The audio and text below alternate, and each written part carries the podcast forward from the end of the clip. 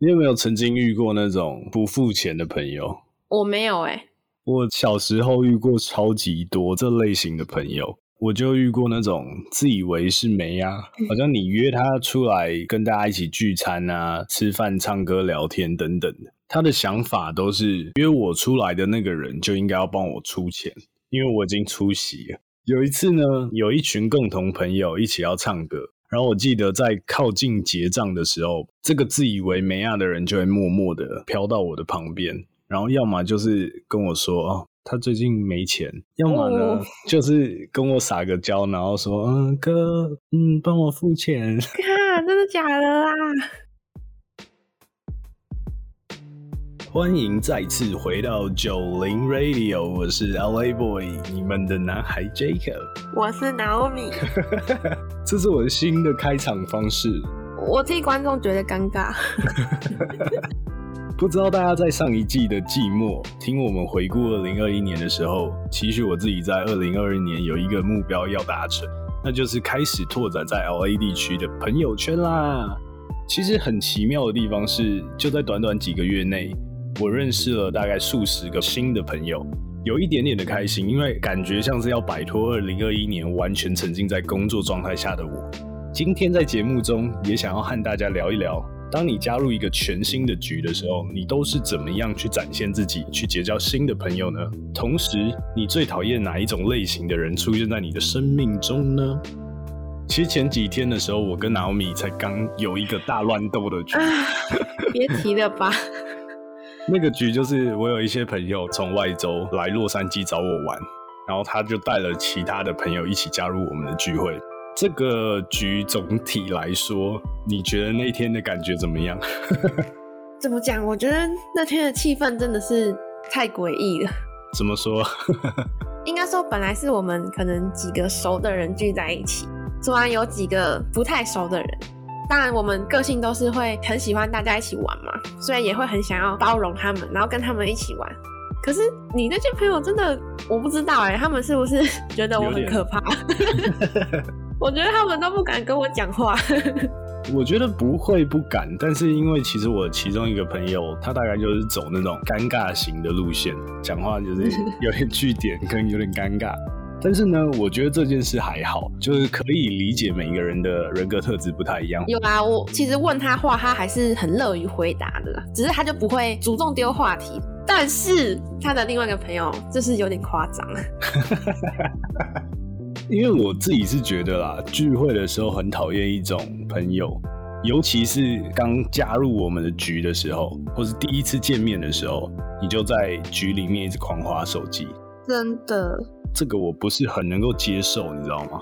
对啊，而且是从头到尾，就是从一见到他的时候，我还没问他名字的时候，他就开始玩手机。我想说，哈，这样我还要问他名字吗？对，其实我懂那种刚加入一个局很怕尴尬的感觉，所以把手机拿出来划的那种心情。但是我会以一个在局里面的人，或者是以一个旁观者的角度来看的话，我心里就会 always，那那你就待在家划划手机啊，为什么要出来？对啊，但我能理解，就是你说你那些朋友可能真的个性比较内向一点，他们其实是还是很有意愿想要融入大家，但是他们可能自己心里那个性格没办法踏出那一步吧。其实我有在想，我前几天跟你分享说，嗯，我在 Tinder 上面玩交友软体。哇，简单来说，我不是要分享说在 Tinder 上面的故事，但是嗯就是也是 是怎样 Tinder 不能分享？没有没有没有没有，可以分享，但是我只是想要表达的是，我在 Tinder 上面跟一个女生滑到配对，在洛杉矶的地方，然后她也是一个台湾人，她就邀请我去跟他们一群朋友去吃年夜饭。嗯其实我内心一直很挣扎的地方是，哇，我一个人孤身前往，我要在这个局里面到底要扮演什么角色？嗯哼说不定我也是那个狂花手机的人，我真的超怕，你尴尬。不会，你不会。对啊，连你这种是一个很好聊的个性，就是连你这种人去到一个新的环境都会这样想，更何况是你那些内向的朋友，所以 OK 啊。我觉得可以先把他们放为观察名单中，先观察一下，说不定就是出来个两次、三次，其实到时候变超熟，就见面都互拍屁股的那种，见面都互划手机，科技的互。哇，先先不要，先不要。除了刚刚说在聚会里面划手机的人之外，你有没有觉得还有什么个性的人会让你觉得很不好相处？其实我曾经遇过那种第一次见面，然后他给我的感觉就是很自以为是的那种。这么夸张哦？对，因为你知道，第一天认识一个新朋友，他就会开始狂讲说自己认识某某某啊，或者自己是谁谁谁啊。你这发生在什么年纪的事啊？就小时候啦。哦，小时候比较偏向是大学时期的时候。嗯，因为曾经在一个聚会也是遇过那种自以为是明星出场还是仙女下凡的那种，然后就 极度觉得自己跟我们不是同一个档次的。哇哦！然后在各种聚会上就一直嫌弃，比如说，哎呀，那个好脏哦，哎呀，这个餐厅怎么这样啊？然后这种我就是完全没办法接受。小公主，小公主，小王子，小公举，小公举。那你们下次应该约一个高级餐厅，看他还有没有闲。对啊，可是我就觉得我很不喜欢这种刚见面的时候，然后他给我的感觉就是很难亲近。嗯，就自己帮你画一条线。我在你的 level 之上哦。对啊，我就会觉得为什么我跟他出来，他又不是我朋友，第一次见面我还要配合他。对啊。我刚突然在分享的时候，突然想到，我最最最最讨厌的其中一种人，就是在餐厅吃饭的时候，疯狂的嫌弃这间餐厅有多难吃。啊，你有遇过这种人啊？我跟你讲，我身边的家人朋友都会这样。哇，最明显的例子就是我妈，因为她永远会去一间餐厅吃饭，然后她就会说：“这也太咸了吧，这种没有入味。”那我就心里就觉得哇，好想吃你妈做的菜。哦，因为我妈自己煮都是那种很健康，少盐少糖。对，然后她如果吃到一个餐厅就是很多油啊、很咸呐，就会有点不想吃。我理解他不想吃啊，但是我会觉得你可以讨论，但不用一直狂讲。然后这件事情我就觉得 真的超尴尬的，然后很想要瞬间翻一个白眼。他是会讲很大声哦，我觉得不至于到很大声，但是有的时候有人讲到忘我，可能隔壁桌会听到。那我就不是很喜欢这种感觉哦，对啊，是有一点。然后再加上最近我公司通常都一起订午餐嘛，嗯，然后有的时候就会跟餐厅做配合，固定哪一间餐厅送。确实啊，那间餐厅送过来的餐可能不是那么好，或者是有的时候会有点让人家傻眼。就比如说主食是白饭，其中一道菜是炒面，什么意思？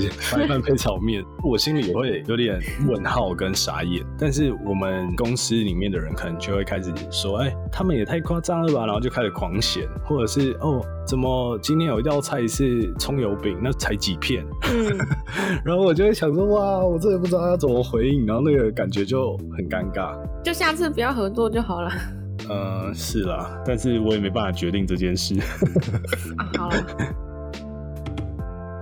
曾经有遇过怎么样类型让你很傻眼的朋友吗？我觉得决定好不好相处的时间点都是在第一次接触的时候，但其实我很少会觉得别人不好相处，毕竟大家都长到这么大了，应该都很社会化了吧？至少第一次见面那个表面功夫还是要做一下。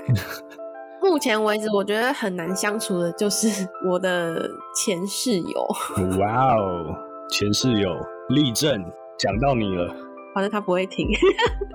先前情提要一下，就是这个室友是住在我们一起住的客厅的隔间，然后我就会要跟他一起共用一个浴室。OK。然后我这个室友他是一个很忙碌的人，就是他白天要在家里工作，加上时区的问题，他就会从早上一路工作到晚上吃饭时间，他都还要上班。然后前阵子我刚开始在找工作的时候，我就在家很闲嘛，就不会很早就睡觉，所以我就是可能晚上十一点多才会洗澡。然后我洗完澡之要等头发干，弄一弄才要开始吹头发。然后我那次就吹到一半，我室友就传讯息说叫我不要那么晚吹头发。那个时候大概是快十二点吧。OK。但是我是在房间里面吹啊，我们那边真的隔音不太好。我想说，我也能体谅说工作日的期间会对这种声音比较敏感，但是他假日也都是这样。我假日大概十点十一点会比较晚回家，我就会知道说，哇塞，今天洗不了澡了，因为就没办法那么晚吹头发，所以理所当然的就是没办法洗澡。嗯哼，所以抱歉了，朋友们，我有知道，哇，宅男粉丝要疯狂了，真的没有办法。原来拿米都不洗澡，不是因为真的就是，如果让他不太高兴的话，他就是 脸真真的会很臭，而且我受不了的一点就是，我可能走路啊或者是什么事情弄太大声了，他就会，唉，我就超讨厌这个声音。我也是，我也超讨厌这种，或是在那边发出那种。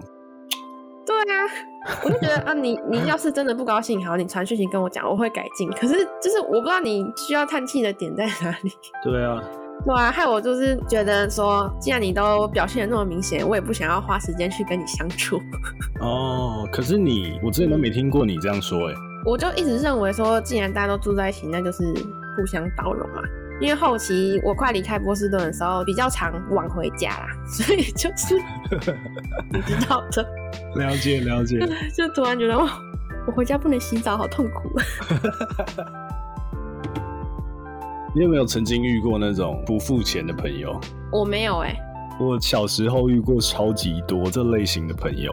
曾经呢，我就遇过那种自以为是妹呀，自以为对，真的自以为是妹子的那种，好像你约她出来跟大家一起聚餐啊、吃饭、唱歌、聊天等等，她的想法都是我出席了就代表说给大家面子。对，这很夸张哎，这跟你刚刚前一段说的那个觉得自己 level 高的人很像哎。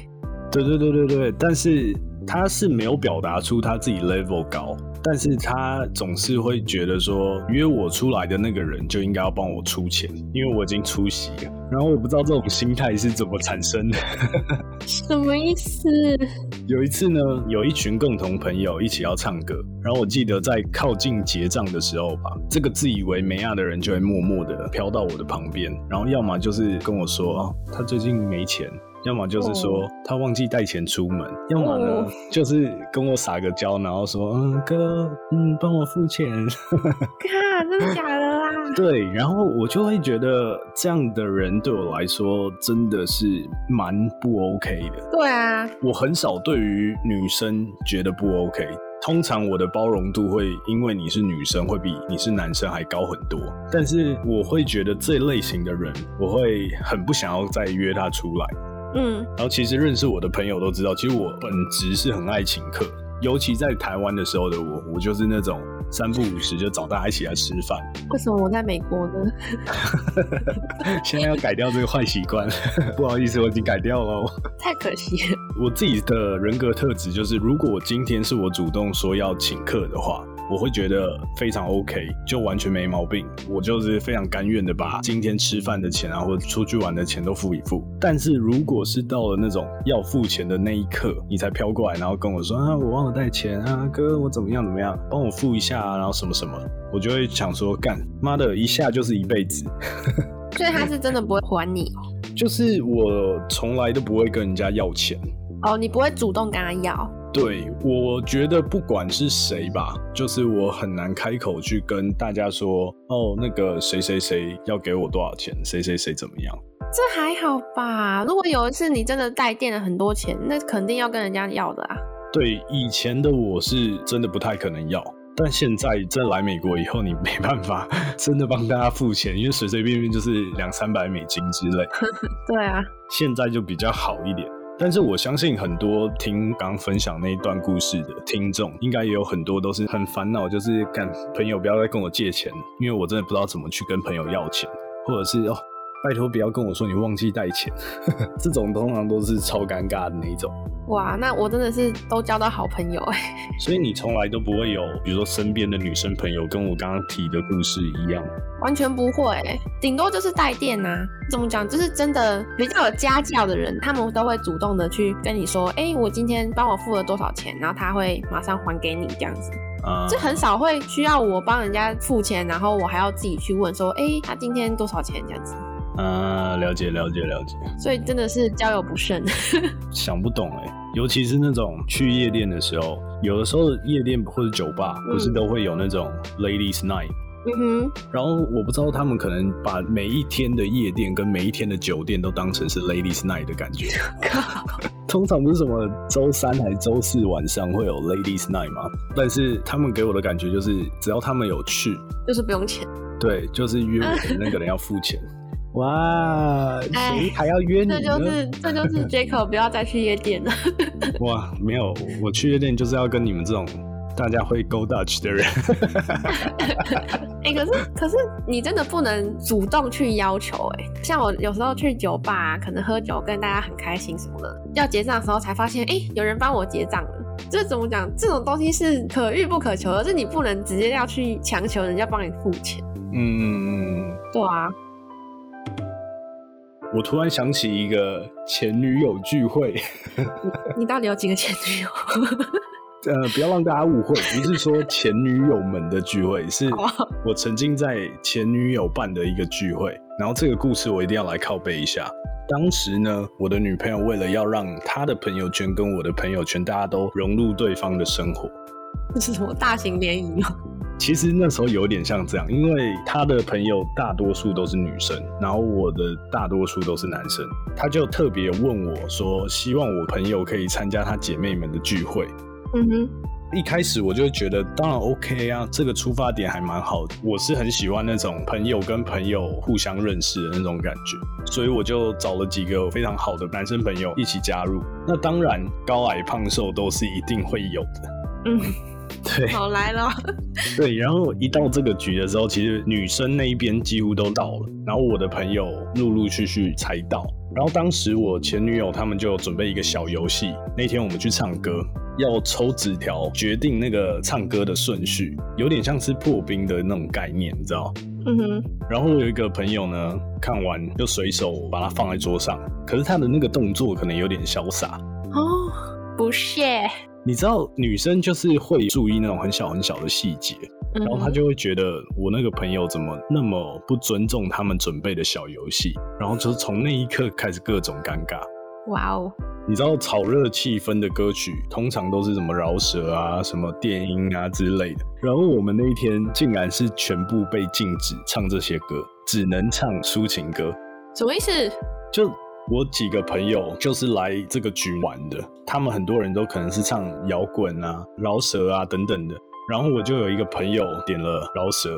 第一首饶舌，大家就不嗨，完全不嗨，然后就是大家就是不是那种性格吗？还是就是故意？没有，我觉得应该是都有。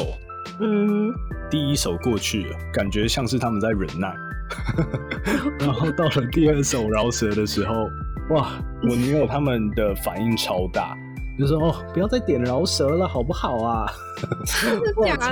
对，超级直接的。然后我的朋友大家都是那种大辣辣的，就很尴尬。大家就想说哦，气氛好啊。我那个朋友唱饶舌还因为带动跳。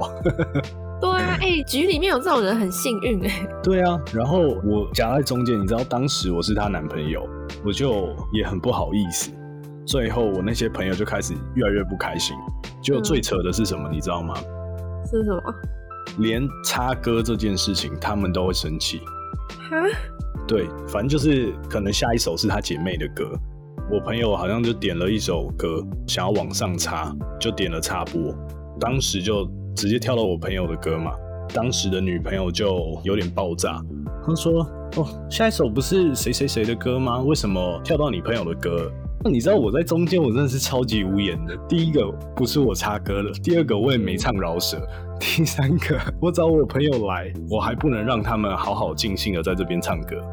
但是不是就是你女友那边连续有太多歌，所以你朋友才想要插歌？因为大家都知道唱 KTV 有一个习惯，就是某一个人会坐在点歌机前面，可能会点个两三首。嗯哼。其他人又会坐在 KTV 前面，又点个两三首。可能那个时候接连都是她两三个姐妹，加起来就八九首哦，所以全部都女生的歌之类的。对对对，我就也觉得插歌这件事超自然的啊，又不是说插五六首歌，也不是插两三首，就插一首。然后那天到最后我们超级低迷，而且还分男生一边、女生一边，我不知道在干嘛。这说 sorry，我不应该说他是联谊现场。然后我们男生这边就干到最后，大家都不想唱，因为我前女友他们那一群人都是属于那种很乖的女生，所以我们也没有酒，大家就是 吃牛肉面。这比前几天的局还尴尬。你知道最后最后最扯的来了，到最后整个局都散了，我就开始听到她一些姐妹，因为我刚刚讲高矮胖瘦的朋友都有来嘛，就会开始讲我朋友的一些外貌。哇，我觉得前面我都能忍，但是我觉得你讲到这个，我是踩到雷点，真的踩到雷点，差点就是右勾拳一个。重点是我女友还蛮护着她那群朋友，这就是让我最哇，对最不开心的地方。而且明明是一个出发点很好的一个局，嗯，然后最后变成我跟我女友在吵架。这值得吵吧？你女友在干嘛？I don't know。你知道后来我们几个男生朋友下一次在聚会的时候，永远都把这个话题拿出来炒热。这个很值得吵啊。对啊，就是我们本来有一个比较帅的男生朋友，他本来可以来，但是他本身不爱唱歌，所以他后来知道是唱歌的局的时候就没来。嗯。我就有先给，就是我当时的女朋友看一下大家的长相啊、照片什么什么之类，就是好玩的话题啦，不是刻意因为这个局给她看长相。嗯，可能有跟她姐妹讲，所以有一个男生长得白白净净的可能会来。私底下我们这个局结束以后，我们几个男生朋友永远都在酸那个男生哦。就某某某啊，你就不来啊？我们颜值就低呀 好可爱哦。对啊，那时候就蛮好玩。但是从那次之后，哇，真的就是没办法随便跟这种很难相处的人一起出去玩。好啦，没事啦，你朋友来跟我唱歌啊，我们一起唱饶舌。没错。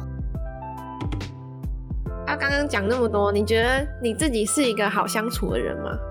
我自己觉得。我超好相处的啦，我也觉得。但是我有分，五年前是一种类型，然后现在又是另外一种类型。五年前你二十四岁的时候，就大概四五年前吧。其实以前我是那种一直处于在过度亢奋，跟一进到一个局里面就要非常热情的那种人。啊，真的假的？对，就是我以前在疫情前，我其实是很爱出现在各种酒肉局的人。比如说 KTV 唱歌啊、吃饭喝酒、蹦迪等等的。印象中我是属于那种 KTV 的救火部队。你就一直都唱抒情歌，救个屁啊！我说以前，我说以前。哦。因为曾经我的朋友跟我说，只要有 KTV 的局，哪怕大多数的人我是不认识的，但是他还是会想要找我一起去。原因就是因为我在唱歌的时候，其实可以很认真的唱给大家听。我的朋友好像就会很有面子。我记得有一次很好笑，我记得我都还没唱歌哦，他就已经先帮我介绍完一轮，就说：“我这个朋友真的很会唱歌哦，你们等下要仔细听哦。”然后什么什么，我就不知道，就是可能让他也觉得哦，他带我出席这个局，然后大家会觉得哎不错。然后另外一种角色就是，假设要炒热气氛，好，我也能够狂喝酒，然后跟他玩在一起。那你等下你狂喝酒是喝一瓶啤酒就倒嘞？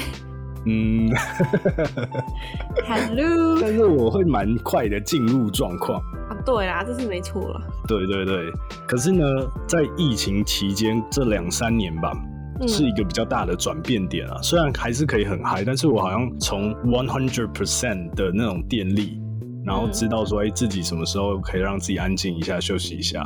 那就是喝醉时候，喝完一瓶啤酒的时候。哎，喝完一瓶啤酒是最嗨的状态，好吗？好烂哦，忍不住要吐槽。那你自己呢？你自己觉得你在聚会里面通常都是扮演什么角色？我觉得我一直以来都觉得自己超级不好相处 啊？为什么？因为我就不笑的时候就是脸臭到爆啊啊！偏偏我紧张的时候就完全笑不出来。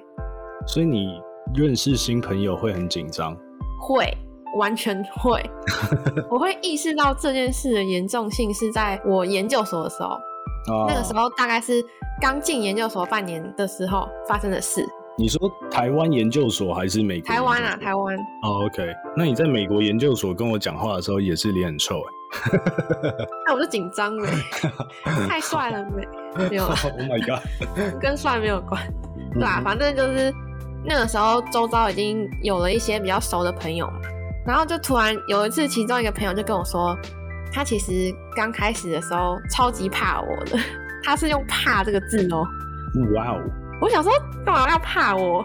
嗯然后他就说，因为我的脸看起来真的很臭，因为刚进去一个新环境嘛，我就不爱讲话，就是我会不知道要讲什么。之前第一堂课的时候，就刚好坐在我的旁边，他就超怕跟我讲话，然后还问他隔壁的人说：“哎、要怎么办？” 我真的，我真的会笑死。然后我就问他说：“啊，你听到我讲话之后有没有比较不怕？”他说没有。会吗？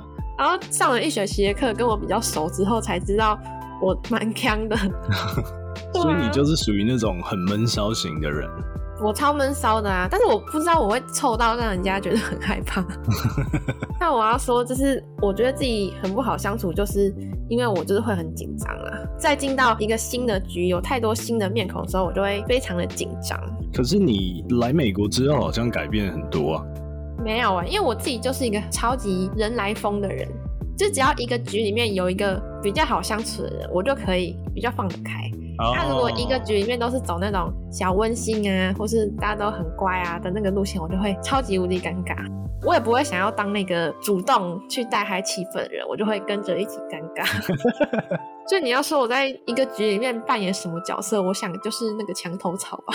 墙头草，哇！第一次有有听说有人可以在聚会里面扮演墙头草。反正你也知道我在聚会里的状态。嗯，刚讲到不好相处的人，不知道你有没有觉得有一些人有一些特质会让你觉得很好相处？我觉得要看局诶、如果是酒肉局或是比较嗨的那种活动的话，我觉得就是当然电力满分那种人是最好的。嗯尤其是那种不会让场子尴尬下来，他永远有说不完的话。那就是你啊。哎、其实没有哎、其实我不是会在一个五个八个人的局里面会一直讲话的人，我比较是我比较是那种就是比如说单独哦两三个、三四个，我就可以跟他讲，比如三个小时、四个小时、五个 小时。对我，我反而比较放松的状态是这样。但是如果你说我要一直维持在很嗨的状态下喝酒，Please give me some alcohol。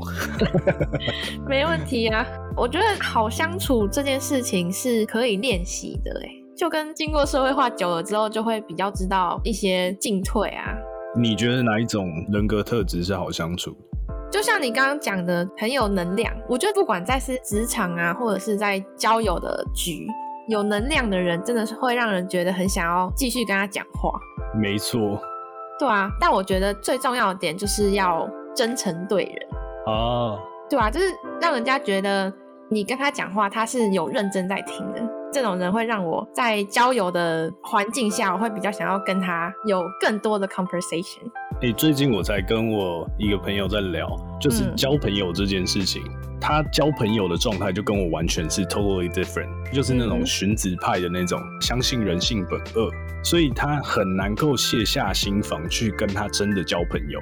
任何人都一样，意思是说，他就是会有一个立场，就是说人家可能要伤害他，或是有什么图谋不轨之类的吗。对对对。有一次我们在深聊这个话题，嗯然后他就说，因为他不想要让自己受伤，所以他就会需要很长的时间去很认识这个人以后，然后才愿意把内心的东西去慢慢的跟对方分享。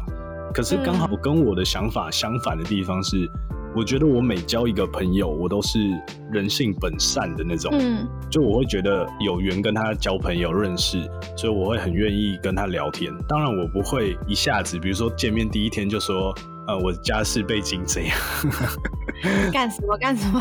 就是这种比较嗯个人的，还是会留到后面一点。但是我还是会以一种想要跟他分享很多事情的那种出发点，然后来跟他交朋友。因为我其实很讨厌一种状况是聊天很表面。聊久了以后，你就会听得出来，他永远在跟你聊的都不是比较深入的话题，或是比较个人的话题。那你朋友其实某程度上还蛮辛苦的哎，因为我懂他想要保护自己的感觉，就是可能他被伤害过，或是有不好的体验。没有但是他如果事，嗯这件事很好笑的地方就是，他甚至套用在交男朋友上面。其实我有一阵子也是这样子哎，就是我会觉得说那个人接近我是不是真的有什么目的？然后就算人家对我很好，我反而也会想去挑一些小毛病啦。啊，对啊，但我自己知道那个状态是很不好的，就是我不应该这样子做，但是又会怕自己受到伤。有点像是全身充满刺的刺猬的那种感觉，好像很怕自己受伤。但我觉得很好笑的地方是我那个朋友跟我分享，他他把它套用在感情的层面上。当然，如果你曾经是一个被劈过腿，或是被渣男欺负过，我觉得一切合理。但是他没有，他是零次恋爱的人，然后他竟然会这样子想。是哦，有可能是他的家庭观念或是什么东西。让他变成这样，就是比较受保护的那种。其实走到现在快三十岁的时候，我就发现，哎，其实不同的年龄层的交友会用不同方式去对待新认识的朋友。你也会发展成你自己比较舒适的交友方式。没错。你觉得在第一次聚会跟别人见面的时候，要不要做自己？其实我很认真思考过这个话题，哎，但我觉得我不会，哎，因为我。会有一点，就像今天在节目中提到的，我是一个比较属于心细的人，所以我会在脑中有很多小剧场。就是如果我太过于做自己的话，是不是会让大家先认定我是一个很难相处的人？所以我不敢百分之百的做自己，可能只有百分之六十到七十。嗯，你嘞？我心里也是想说，不应该要第一次就做自己，但做自己这件事情不是一件坏事。第一次见面的时候，毕竟要有一些形式上的社会化。但其实虽然这样子讲，我一部分还是在做自己，因为我就是很闷骚。没错，没错。但是其实有的时候蛮羡慕那些在第一次跟新朋友见面的时候就很做自己的人。我也是这样觉得。像我有些朋友，他真的私底下跟在聚会的时候的个性是完全相符合的。我就觉得这种人，就是真的在各种的聚会里面做自己都是没有问题。但有些人就是很靠背啊。有句话说，在家靠父母，出外靠背朋友。是这样吗？我还蛮好奇的，就是自己性格很靠背人，他们会觉得自己很靠背吗？有的时候往往就是太过于做自己的人，就不会意识到说自己很靠背。对啊，在第一次跟新朋友见面的时候，适不适合完全的做自己？这个话题就是可以留给大家去做一个思考。没有错。未来在人生中还有可能遇到更多形形色色的人，怎么样去当一个好相处的人呢？九零 Radio，我们下次见喽，拜拜，拜拜。